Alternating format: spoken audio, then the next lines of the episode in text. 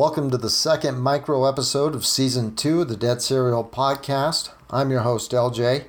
The fall equinox has come, October's here, the Halloween decorations are up, there's a thunderstorm brewing on the outside, and on tonight's micro episode, I'm really excited to share a portion of the mindscape of Alan Moore. Alan Moore's been mentioned throughout the first two seasons of the podcast. If you're unfamiliar with him, he's responsible for the graphic novels V for Vendetta and The Watchmen. Uh, he also did a very interesting series for Swamp Thing. I highly recommend you check out those works if you haven't already, or if you have, revisit them, check them out. Uh, but this in particular piece of work, The Mindscape of Alan Moore, was distributed by Shadowsnake Films. October 24th, 2003 was its release date. Uh, music by Drew Richards, which I left intact, mainly because I don't know how to edit it out. And I think I picked a fitting portion of this documentary or interview, if you will, to share with you in the month of October. I hope you give it a listen from beginning to end. It's about 20 minutes long. I will have a short outro. Thanks for tuning in. On my 40th birthday, rather than merely bore my friends by having anything as mundane as a midlife crisis, I decided it might be more interesting to actually terrify them by going completely mad and declaring myself to be a magician. This had been something that had been coming for a while. It seemed to be a logical end step in my career as a writer. And the problem is that with magic, being in many respects a science of language, you have to be very careful what you say. Because if you suddenly declare yourself to be a magician without any knowledge of what that entails, then one day you are likely to wake up and to discover that that is exactly what you are. There is some confusion as to what magic actually is. I think that this can be cleared up if you just look at the very earliest descriptions of magic. Magic, in its earliest form, is often referred to as the art. I believe that this is completely literal. I believe that magic is art, and that art, whether that be writing, music, sculpture, or any other form, is literally magic. Art is, like magic, the science of manipulating symbols, words, or images to achieve changes in consciousness. The very language of magic seems to be talking as much about writing or art as it is about supernatural events. A grimoire, for example, the Book of Spells, is simply a fancy way of saying grammar. Indeed, to cast a spell is simply to spell to manipulate words, to change people's consciousness. And I believe that this is why an artist or writer is the closest thing in the contemporary world that you are likely to see to a shaman.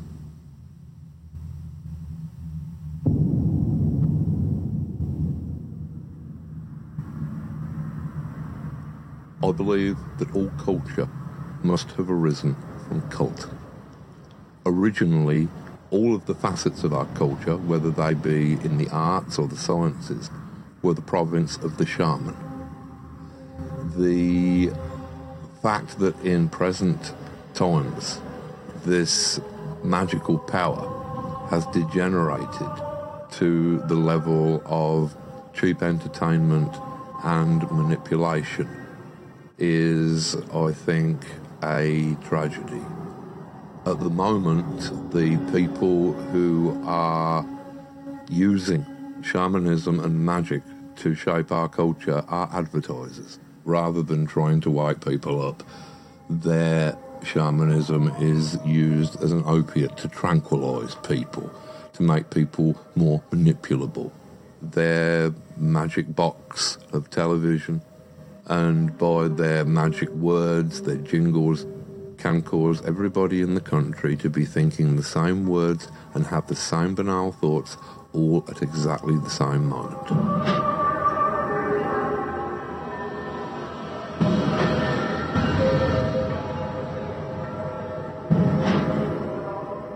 In all of magic, there is an incredibly large linguistic component the bardic tradition of magic would place a bard as being much higher and more fearsome than a magician.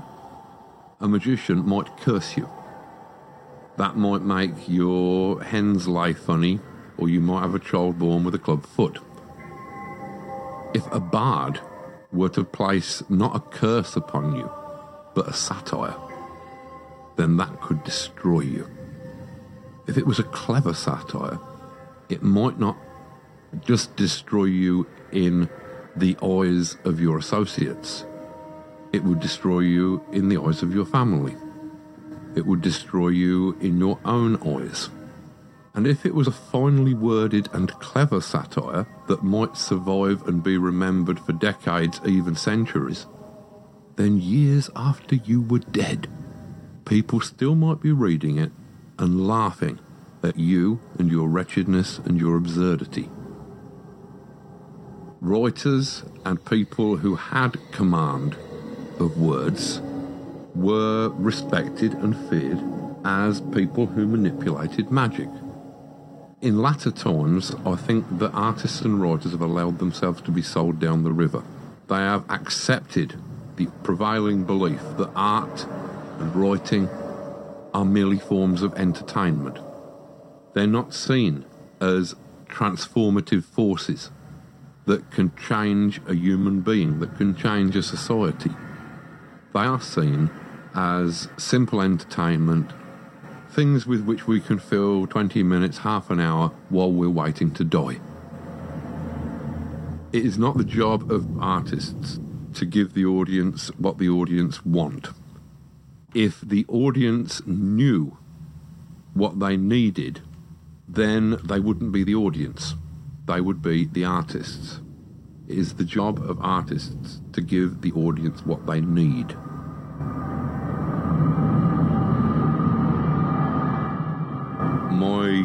Career as a magician continues to evolve. Since I, to a certain degree, believe art and magic to be interchangeable, it has seemed only natural that art should be the means by which I express magical ideas. This has found its way into my prose writing in works such as Voice of the Fire, and uh, probably most visibly has found its way into the performance pieces that I've done at various locations over the past eight years. Beautiful little psychedelic artifacts in their own right, which actually capture the kind of narrative journey that we've tried to take the readers on as part of these performances to overwhelm the sensibilities of the audience, to tip them over into a kind of psychedelic state where we can hopefully actually change their consciousness and direct it to different places, different levels, hopefully into new and hopefully magical spaces.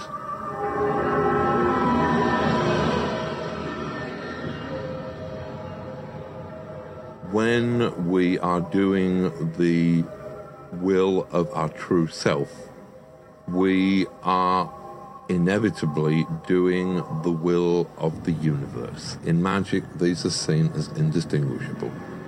That every human soul is in fact one human soul. It is the soul of the universe itself.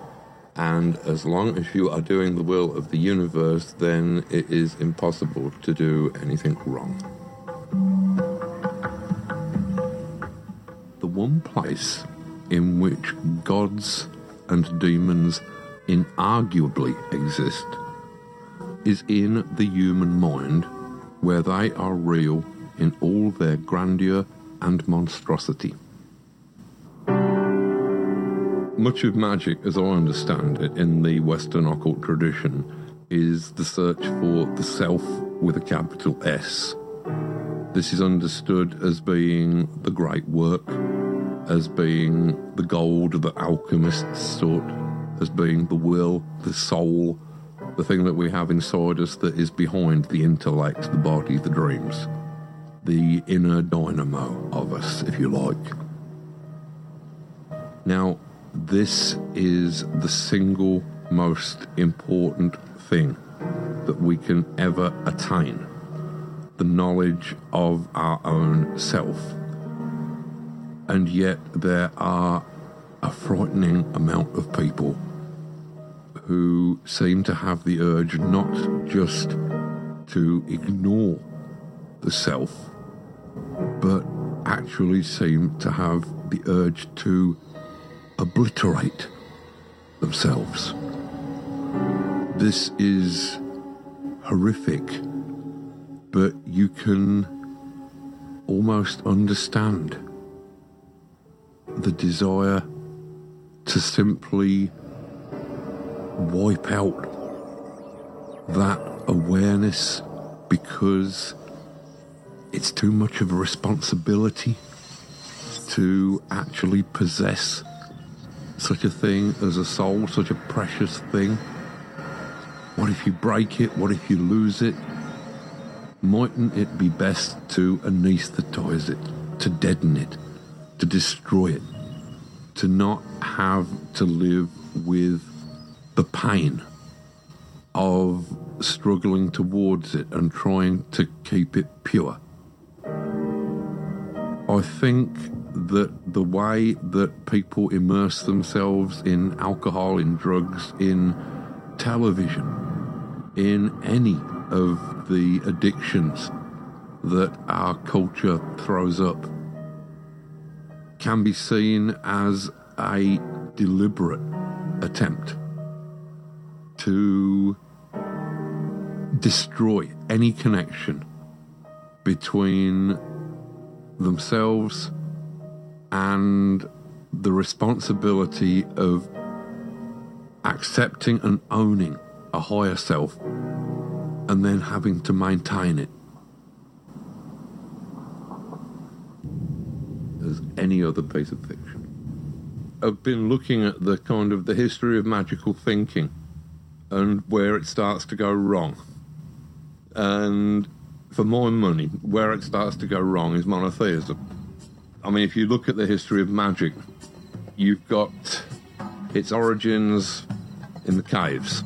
You've got its origins in shamanism, in animism, in a belief that everything around you, every tree, every rock, every animal, was inhabited by some sort of essence, some sort of spirit that could perhaps be communicated with.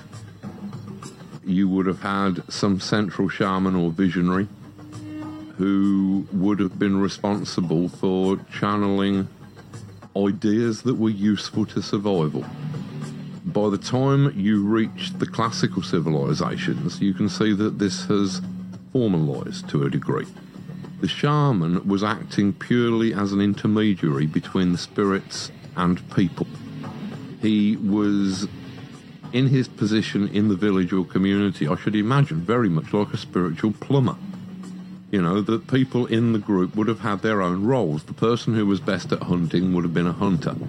The person who was best at talking to the spirits, perhaps because he or she was a bit crazy, a bit detached from normal material world, then they would have been the shaman. And they would not have been masters of a secret craft. They would have simply been dispensing their information throughout the community because it was believed to be helpful to the community. When you get the actual classical cultures emerging, this has been formalized so that you've now got pantheons of gods.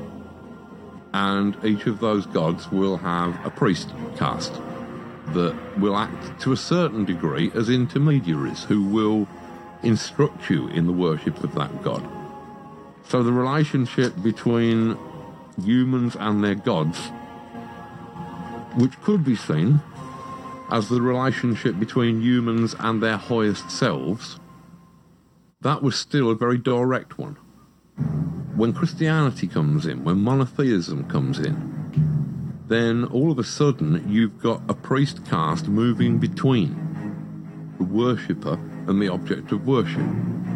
You've got a priest caste becoming a kind of spiritual middle management between humanity and the divine within itself that it is seeking. You no longer have a direct relationship with the Godhead.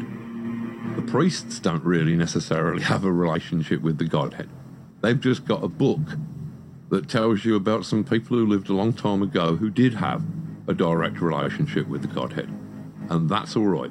You don't need to have miraculous visions. You don't need to have gods talking to you. In fact, if you do have any of that stuff, you're probably insane. You know, in the modern world, that stuff doesn't happen. The only people who are allowed to talk to gods, and in a very kind of one sided way, are priests. Monotheism is, to me, a great simplification. I mean, the Kabbalah has a great multiplicity of gods, but at the very top of the Kabbalistic diagram, the tree of life, you have this one sphere that is absolute God. The monad, something that is indivisible, you know? And all of the other gods, and indeed everything else in the universe, is a kind of emanation of that God. Now, that's fine. But it's when you suggest that there is only that one God at this kind of unreachable height above humanity, and there is nothing in between, you're limiting and simplifying the thing. I mean, I tend to think of paganism as a kind of as an alphabet, as a language. It's like all of the gods are, are letters in that language. They express nuances, shades of sort of meaning or certain subtleties of ideas. Whereas monotheism, it tends to be just one vowel and it's just something like, ooh, it's this monkey sound. You can almost imagine the gods becoming frustrated, contemptuous, that with all this richness of spiritual concepts that are available. Why reduce it to one plaintive single note that the utterer does not even understand?